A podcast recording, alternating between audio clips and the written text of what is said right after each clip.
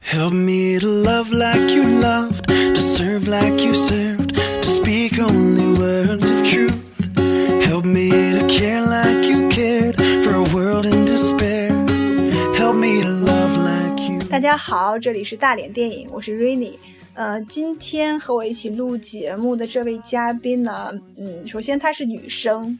其次呢，她是一位女老板。这位朋友就是跟我已经认识十六年的我的一位好朋友，请她给大家做一自我介绍吧。啊，大家好，我叫九令，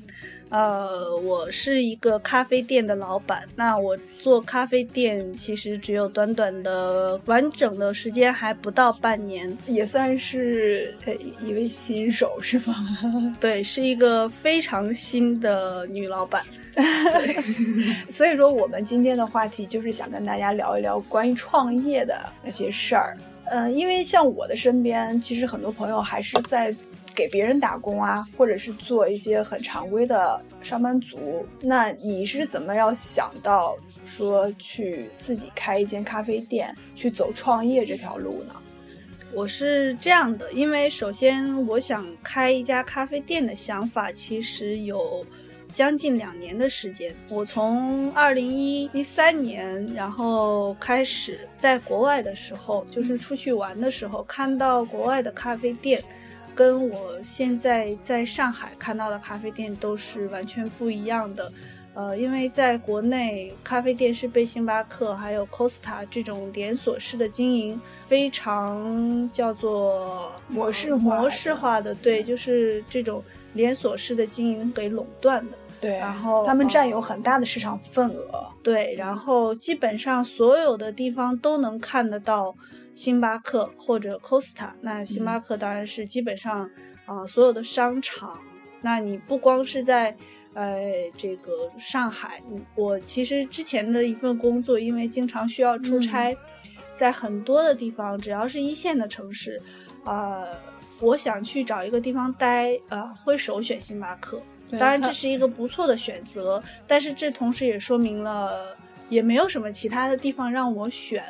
嗯，而且在所有的建筑，包括风景区，然后一些有名的地方，都有星巴克的身影。对，星巴克已经是咖啡界的巨头，它就像快餐界的肯德基、麦当劳一样。对对吧对对，但是我在国外的时候看到一个完全是不一样的情况。国外星巴克是一方面，嗯但是也有很多各式各样其他的咖啡店，然是比较有后个性的咖啡店，对吧？，对，非常个性的咖啡店。那还有一种咖啡店是非常小而美的嗯啊、他们的产品种类并不多，嗯然后咖啡的款式都很经典，嗯然后味道都非常好啊、那他们有一个共同的特点，就是店铺很小，嗯然后人员也很少。嗯呃，但他们只是为了纯粹做一个好喝的咖啡，去给大家提供这样一个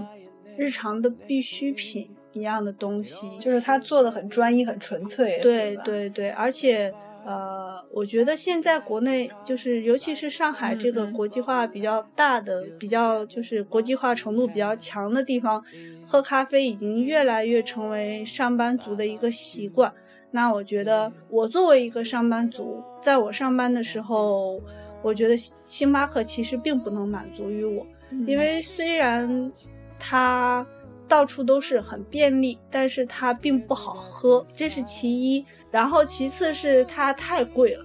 对于一个啊、呃你哪怕你收入呃也已经很好的，已经有个一两万的话，但是你每天要花一个三十多块钱去买一杯喝的，而且有的时候你不止，可能真的不只需要一杯，呃，这样的话，这个选择并不是最好的。然后其次是我在国外看到一些现象是，呃，小的咖啡店它呃，就是它的发展会更快，嗯啊、对，这个代表就是在台湾地区有一些小的咖啡店，他们的发展是非常快的，嗯啊、因为他们的经营上面是相对来说比较单一的，嗯嗯、所以如果扩张的话，也会也会它快运一作点。起来可能模式和那个大型的连锁是截然不同的。对对对，呃，是这样。所以从这些方面，我觉得，呃，在国内虽然说上海现在精品咖啡店，尤其是在浦西地区、嗯静安寺、还有黄埔，嗯然后徐家汇这些地方，它的呃精品咖啡店已经非常的多了，确实对很多的。确，对我也去过很多，呃，但是我觉得我的想法就是给大家能够提供一个能够日常喝得到的，然后价格也比较便宜的好咖嗯啡。其实也就是性价比特别高的对对咖啡，嗯，既要有好的口感、味道，还要有一个非常实惠的价格。对，对吧是的，嗯，所以说这也是促成你去做一间嗯、呃自己特别心仪的咖啡店的一个初衷，对吧？对，嗯，呃，就像很多人讲说，梦想不等于梦理想，就是嗯你你有这个梦想以后说，哎，我要去创业，但是并不是一股脑的有了热情就可以马上去付诸行动的，因为我也知道创业，呃，在很多人看来并不是一件很容易的事情，嗯它前面还有很多阻碍和。呃，一些准备的工作。当你已经想好要开一间咖啡店的时候，你做了哪些准备工啊作？呃，首先我想说开咖啡店，那我来看看上海的这些房房就是店铺的情况。啊这也是一个对很棘手的问啊、题。对，这个是首先要去解决的。对，首先我看一些地方，这些地方都太规规矩矩了。就是说，呃，我如果想去得到一些店铺，可能要经过非常长的审批程序，嗯或者是说。呃，像上海其实有很多的写字楼，下嗯面是商场，商场他们对于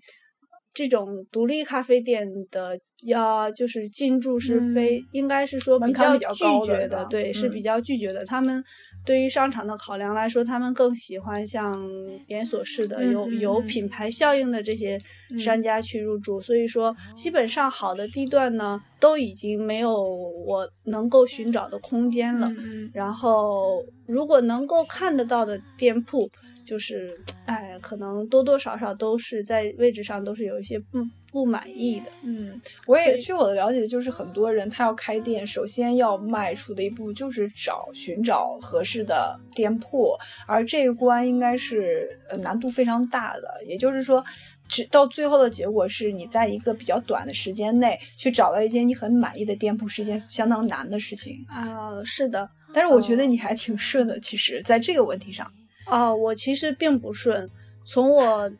想找店铺到我找到店铺，其实已已其实已经很长时间了。是啊吗？但是但是应因该为因为那个 j 令的店我也有去过嘛，就是我觉得都知道上海的陆家嘴是一个金融中心，然后它呢这个店又开在一个呃工业园区内，所以说对我们呃店在陆家嘴软件园，嗯它嗯是呃陆家嘴核心地段的一个 IT 的园区。嗯就你的消费群体还是嗯挺大的，是的，我当时找店的目标性非常强，当然这也是我可能能够哦最后能够找到自己满意的一个店的一个主要原因。嗯啊、我觉得我想做的店就是，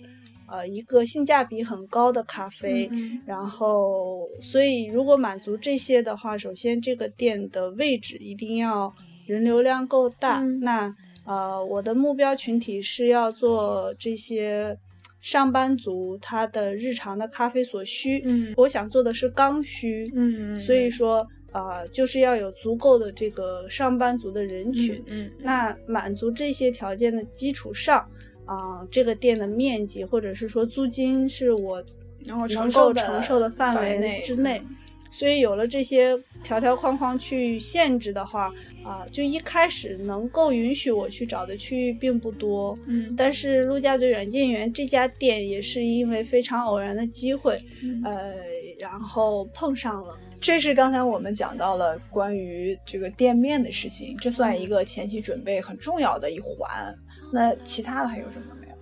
准备工作其实我做的并不多，嗯呃，应该是这样讲，因为我当时并没有想到，我自己的预估是说，呃，我想找找这样一家店应该是不太容易的，嗯但是还算运气不错，就是被我就刚好碰到嗯呃有愿意跟我一起一起合作的这个店铺。我是拿到这个店铺之后，就是赶鸭子上架，才去嗯准备了后续的所有工作。嗯啊、我是啊、拿到店以后才去想说这个店应该设计成什么样子，嗯而且我当时的这个店的设计的局限性很大，因为我嗯没有办法改动它原有的一些固有的装对置，对对对，只能在表面做一些文章，就是一些软软装上面嗯啊、颜色上面去做一些文章。我在拿到店的时候，我都还不太会做咖啡，应该是这样讲。嗯我还不是那么会做，对我就只是这个大其概实和很多呃要去开咖啡店人还不太一样，因为有些对人是说我所有的都准备好了，只差这个下面这一步了，就是什么租房子啊怎么怎么样的。你是等于说是我先把房子找好了以后，后面的事情才慢慢的，或者说是对很急迫的要很去急迫的要对去把它我完是成。呃弄到店以后，我就安排了人在装修。那因为那个时候我还不是特别的，就是非常深入的了解咖啡，就是喝一杯咖啡和做一杯咖啡这是完全不一样的，截然不同的两件对，事，嗯截然不同的。喝一杯咖啡的时候，你会觉得这杯。啊、咖啡好喝或者不好喝，但是你要真的去做一杯咖啡的时候，它从一杯咖啡从一个生的豆子嗯到熟的豆子，那这个熟的豆子的状态，然后一直到它出的这杯咖啡的品质，到你那个啊有一些呃需要给客人的一些东西，这种都是都是需要去考虑的。嗯那那个时候我对整个流程其实我只是大概了解，嗯啊，大大概的一个略微知道，那我就去就去找了一个还不错的那个朋友介绍，之前咖啡咖啡师的朋友介绍了一家嗯培训，然后去那边去学习了大概一个星期，然后啊，总算是把这个整个流程上的东西嗯搞是清比楚较、了对比较熟悉了，呃，这些事情都做完之后。呃，就是有很多事情是同步进行的，嗯比如说去学这个，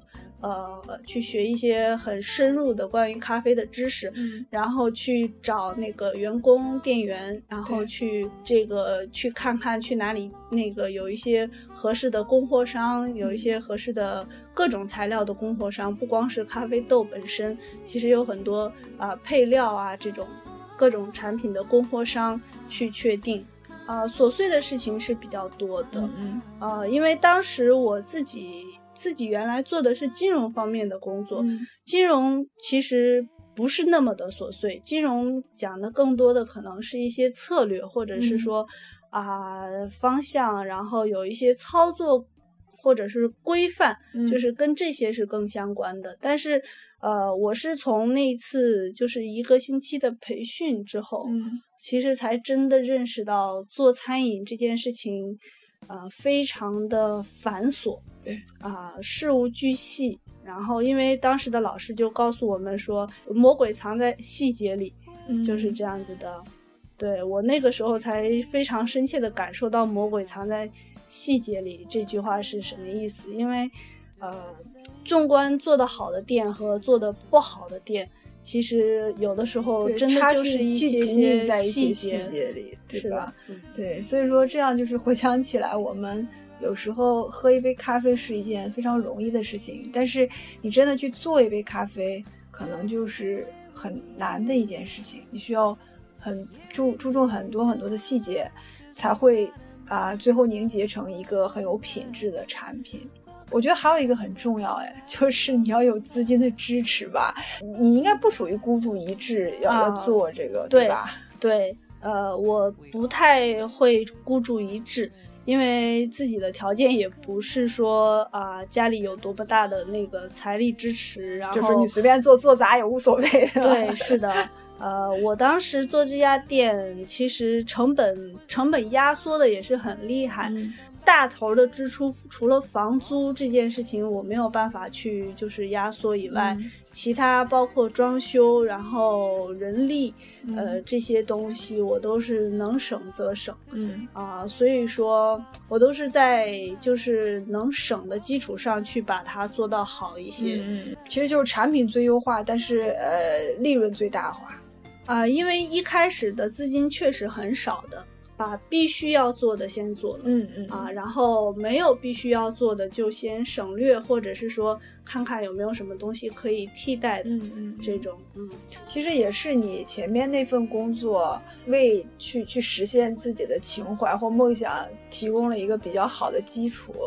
也不说对是说有多少的资金嘛，但是可能会积累一些经验呀、人脉呀，或者说呃处理问题或对待问题的一些经验和态度吧。哎，对，啊，我觉得我现在都没有放弃前面那份工作，嗯就是因为，呃，其实经营一家咖啡店在前期需要一个还比较久的积累，才会达到自己比较。理比想的较状态理想的啊对利润呐、或者是说这种经营的状态，所以说我之前的工作都一直不敢也不能丢弃，嗯因为啊、有的时候还需要靠那个工作的一些呃资金来维持这家嗯店的运转啊、我觉得前面那份工作给我最大的一个呃好处，或者是说给我带来的一些收益，就是能够用在这家经营店上的，嗯就是一些关于客户经营方面的、呃一些理念和对经验啊一些理念和经验，嗯、这个是很重要的，因为产品是一个方面，嗯怎么样去经营客户，嗯哦，我觉得这个这在是某个些很时大的学候问比产品更更重重要一些。对因为产品你想达到你的要求，呃，你自己想要的状态，这个相对来说容易一些。但是你要怎么样去经营客户这件事情是比较比较难一点，或者是说，啊、要去想很多的办法。对，可能对会呃付出你更多的精力吧。哎，是的，嗯而且之前那份工作还有一个比较好的地方就是。教会了我怎么样去训练员工，嗯嗯啊、这一点也还是蛮重要的。嗯呃，让我知道了从哪些地方去着手，去纠正他们一些不正确的东西，或者是说去去观察他适不适合做这个工作嗯嗯嗯啊、这些也是我能够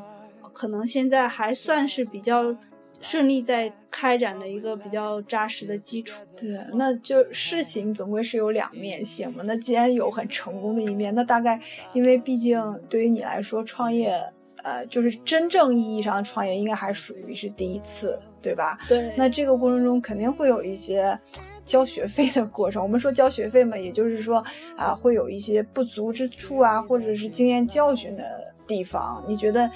你目前有没有就觉得是哎呀，我这因为经验不足、哦那个造成了一些损失？有这个经验不，就是教训，其实很多太多了。一开始经营的时候，就是前三个月基本上每个星期都是教训。然后对，因为一开始，因为我毕竟不是一个呃做做过餐饮的，对就是做餐饮这件事情，其实真的跟我之前的工作差在思维上还是差的蛮大的。嗯呃，有很多东西它不是说想当然，有的时候我们、嗯我会想当然，就比如说我们喝咖啡的时候就觉嗯得，哎，这个这这个机器做出来的咖啡就是这个味道，嗯或者是说，哎，我已经买了一个很好的咖啡豆，那它做出来的咖一定啡是就是咖好啡喝的，对啊哎，其但实是不然，对，其实后来就发现根本不是这回事情。呃，同样的咖啡豆，同样的操作流程，呃，包括什么设什么东西你都没有变，但是一杯咖啡它会变得不好喝。嗯、嗯这件这件事情发生过好多次，然后后来才找到它的原因，然后才找到就是说规避这种这种的方法。对，就是说，它即便是机器冲出来的，也不可能是那么稳定对的。对对，就是说我发现了说。啊，原来我想的机器可以了，然后咖啡嗯豆好了，这个杯产品就可以了，啊，这个想法是错误的，嗯嗯所以我们也吃过很多的亏，因为一开始我们做做咖啡就是给大家试喝，或者是说一开始做活动，其实那个时候人还挺多的，嗯因为毕竟是一家新开的店，对，大家也都想去抱着试一试的对心对态对嗯来试我们的东西，然后那个时候试的可能还可以，但是后来因为并没有注意到说餐饮这个东西它的那个口感其实不是那么容易去控制，或者是捕捉说到是吧对，嗯或者是说你稍不留神，它可能就偏离了它的那个嗯嗯好喝的味道了。对然后就是后面有一段时间，真的啊、我自己都没有发现它原来变不好喝了。等我发现的时候，其实已经损失掉很多的客户客户。对，所以说我们前期呃有两个星期做活动，后来就发现说啊，我们后来那两周 因为没有去没有去注意到这些细节，嗯之前的那个做活动的效果基本为基本上都是没有的，嗯就是浪费了一一个很好的，比如说开业做推广的嗯机会，然后就啊就很沮丧的也是。对，这个我还是挺有体会的，因为也进过很多小店，不管是咖啡还是其他的，就是餐饮类的，你就发现到最后一个很重要的问题是，假设它能够一直保持就是优良的品质，就是一个很难得的事情。呃，我后来也是才知道，说保持品质这件事情确实是，呃，需要花费一些精力的，嗯呃，因为不是说想当然的事情，嗯这个是一些教训。嗯，那么既然创业嘛，就是你创业的目标是什么？你想要达到一个什么是你的理想状态？我觉得，呃，首先觉得这是一个还可以的商机，嗯这是首先，然后就是说啊、可能有机会嗯把它做成自己一份可以长久一些的事业，这这是首第二个考虑。然后是说，我希望经过我的努力，能够稍微改变，或者是说顺应顺应这个词可能更好一点，嗯顺应这个咖啡文化的潮流。嗯嗯，因为我本身很喜欢喝咖啡，嗯那呃，我也是从喝星巴克开始的，但是越来越多的迹象表明，咖啡的浪潮有新的一波，嗯然后我希望可以顺应这个潮流，然后能够哦、也稍微能够改变大家一些对于咖啡的错误的认知，嗯，呃，其实在国内真正懂咖啡的人也还蛮少的。对，呃，懂咖啡的人是很少，嗯啊，就好比我们店到目前为止，其实喝纯咖啡的人还是少之又少的，非常的少。就是说，大家还是哦，没有，就是说真的去去品尝咖啡的味道。嗯，哦，对，是这样子。但是这个人会越来越多，对，这个人是会越来越多的是。呃，其实我们虽然做做小的咖啡店，呃，然后我们是地处于呃陆家嘴软件园、嗯这个地方，其实位置位置还是非常好的。嗯然后它的整个的园区的设备非常完善，嗯那也有我周边有四家星巴克，嗯然后星巴克非常的密集，也说明这个地方可以是是就是说，呃，咖啡这种文化在这个地方是有的。其实我我们做咖啡还是非常感谢星巴克，或者是 说，呃，对星巴克其实呃说咖啡文化呃没有任何一家店能够做得过它，嗯它在咖啡文化的传播上非常的好，嗯呃，然后也是做出贡献 的。对对对，其实呃，我们的我们的想法是说，星巴克是把大家把越来越多的人带入到咖啡这个领域当中嗯啊、那我们希望有一部分呃有就是对咖啡有有着呃更多要求的人，嗯嗯呃，我们去满足这一部分人的嗯需其要。实也是在丰富咖啡的多样性，对对咖对啡就文化的是多样性。对，是的，我们觉得呃，可能不只是说呃有某一单一种类的咖啡的味道，呃，有的时候客人会来问说咖啡的味道，他们对于咖啡这种东西有很多的味道，有的时候会抱以抱有一定的怀疑，嗯或者是说不太理解。嗯呃，我有的时候会跟他们打比喻，就是咖啡和红酒，这是两样非常非常相似的东西。嗯红酒有多少丰富的味道，咖啡就会有这么多丰富的味道。呃，它跟红酒一样，会讲究产区，嗯讲究这个处理的方式，嗯嗯啊、讲究一些庄园这种概念，所以它们是非常相似的。所以它们它的那个味道的，呃，就是口感也是非常不同对的。这就是我有时候为什么不太爱喝拿铁，就是会喝纯咖啡的原因。我觉得纯咖啡会让我体会到那个咖啡里面很丰富的那个层次，但是拿铁因为有有奶，有些可能还会放糖，就是会把那个咖啡本身就会被削弱掉。就是我个人的那个那个喝咖啡的习惯。那呃，还有一个问题就是。就是在创业中，是不是也会有遇到一些让你觉得很艰难的时刻？哦，有，因为、就是、因为是这样，我为什么提这个问题？因为我有一个呃朋友，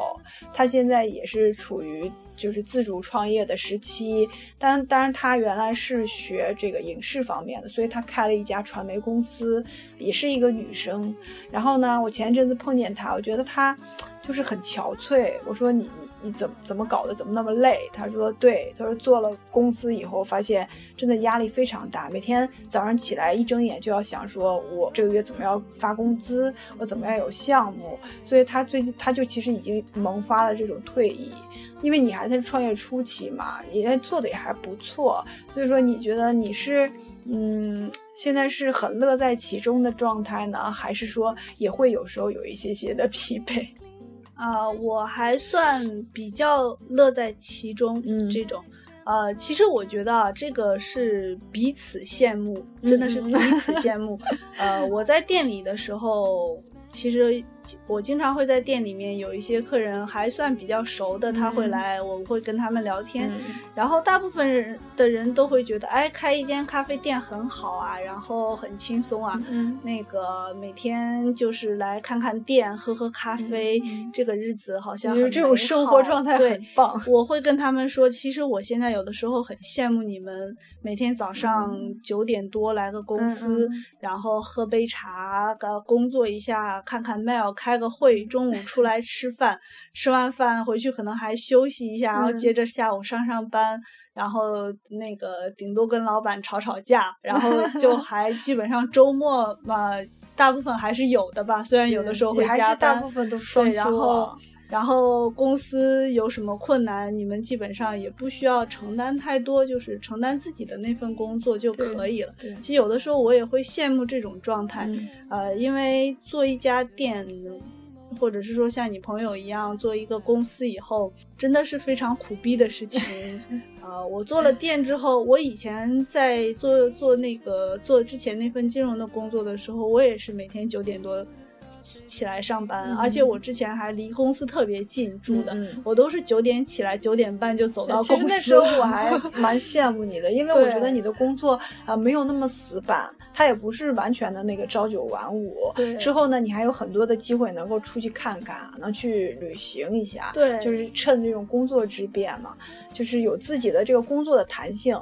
我还对那时候还觉得蛮羡慕的，然后现在是某种程度上觉得开一间咖啡店也算是一种看上去很美的事儿，对，真因的为是你觉得很清闲，但是呃，你反倒现在要每天去，就变成像像在上班、啊啊嗯其实一一点样都不清闲，嗯应该是说非常的不清闲，嗯而且是非常的，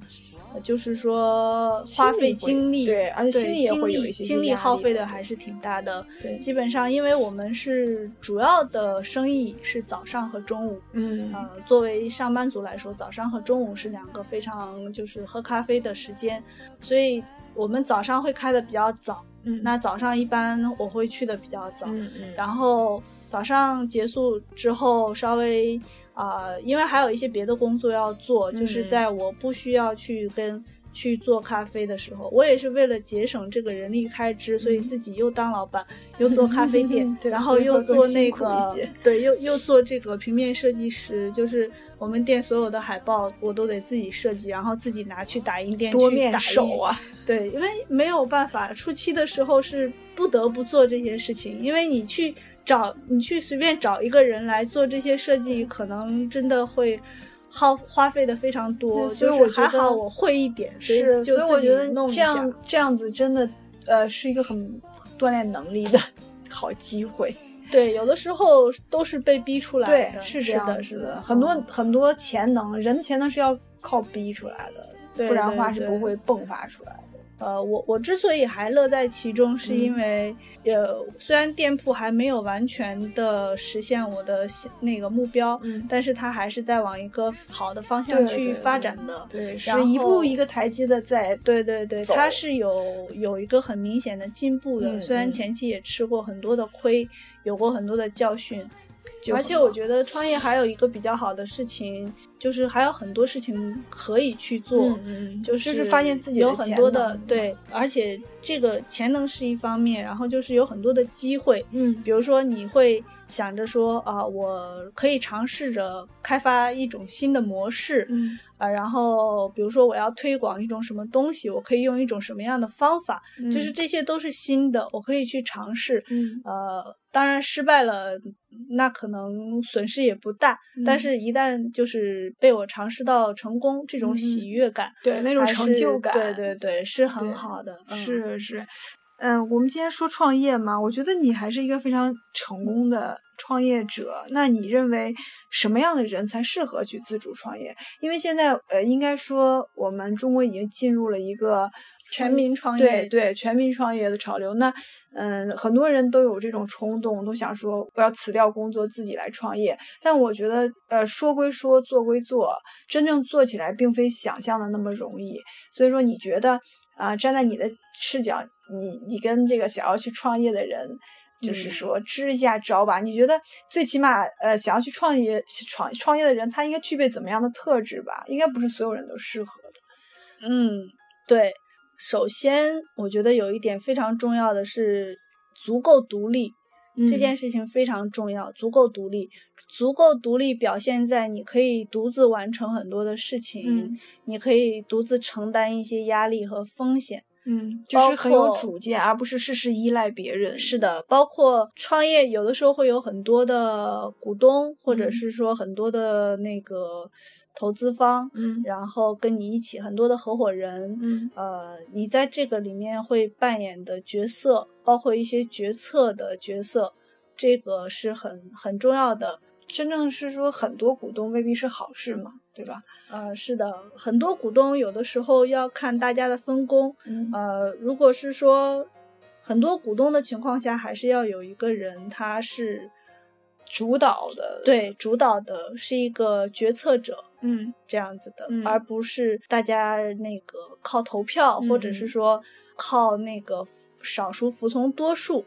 呃，其实这一点，我觉得在创业里面是非常忌讳的，忌讳，或者嗯是可能效率很低下嗯的。嗯嗯嗯然后其次有一个特质，我也觉得非常重要，就是自律。呃，这一点我自己是其实做的也不是特别好，但是现在也已经已经在慢慢改善当中了。就是我我之前也很喜欢拖，然后啊，以前写写那个稿子或者是说做一些方案的时候，也都是拖来拖去的。现在拖延但症好像已是经是一个普遍的现象。对对对，但是现在就是已经开始强迫自己不要去拖，嗯而且有的时候会觉得，哎，这件事情在就是必须要做了嗯，啊、就是自律性也是要比较好。对。那还有没有？其他嘛，我觉得你的兴趣是也是很重要的。嗯你做的这件事情是你喜欢的啊、你会经常想它，会想把它做好。对这一点也很重要。是，这跟学习是一样的，就是嗯对有兴趣的事情，你就会发挥你的那个主观能动性。如果你不喜欢的话，被动的来做大概就不行。所以说，对你说的是对的，而兴趣且很重而要且你在做一件创业你想做的事情的话，应该能够确保说这个东西还是你比较擅长的，嗯，这个也很重要。不就是啊、你有你有一些资源，或者是说你对某一项技术是擅长的，这样相对来说要容易很多，就是对更容易成功一些。是。嗯，那除了你刚才讲到的那些以外，你觉得你开这家咖啡店有没有一些什么意外的收获？就是你之前开这个店完全没想到的一些好处。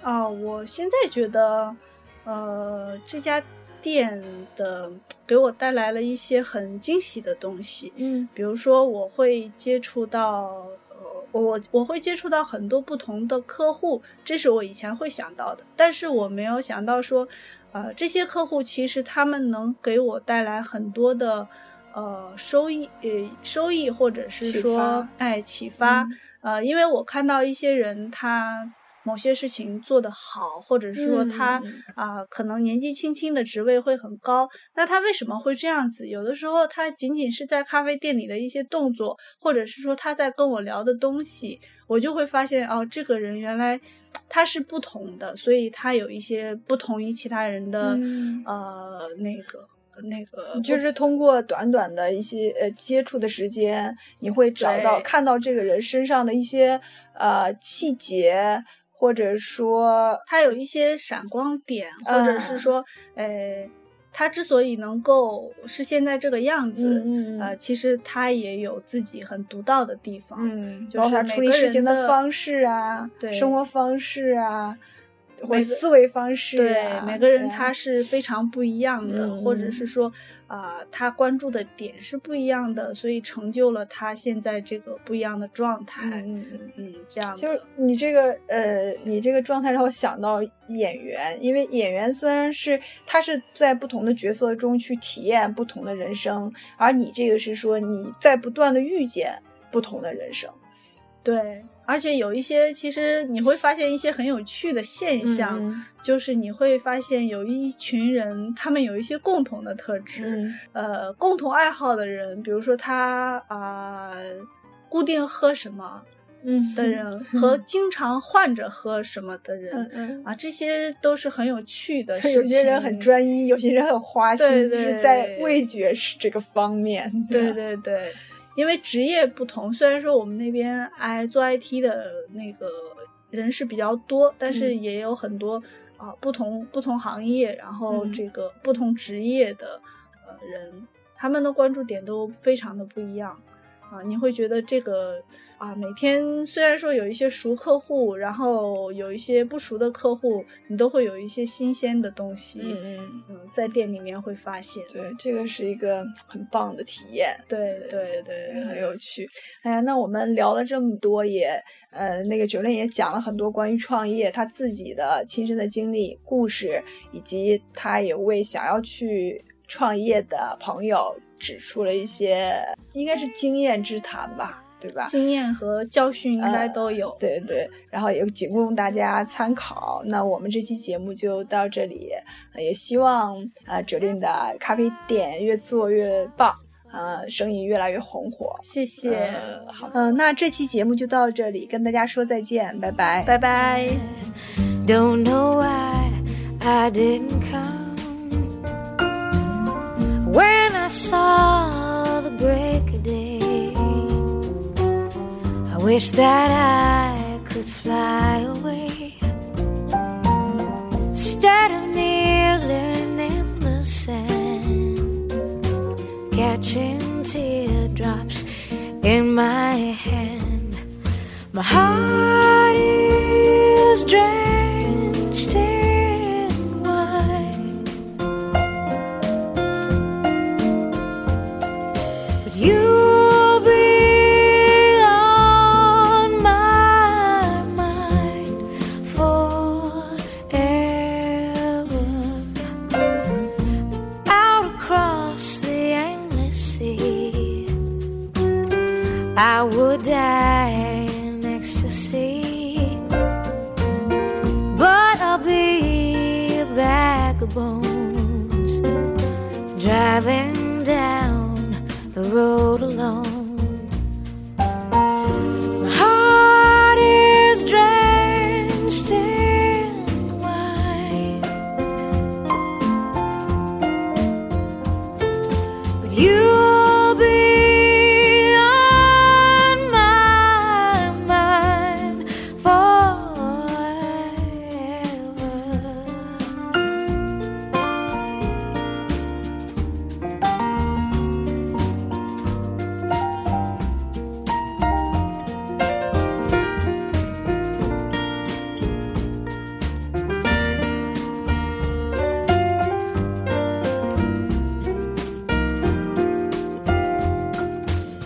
Something has to make you run. I don't know why I didn't come. I feel as empty as a drum. I don't know why I didn't come.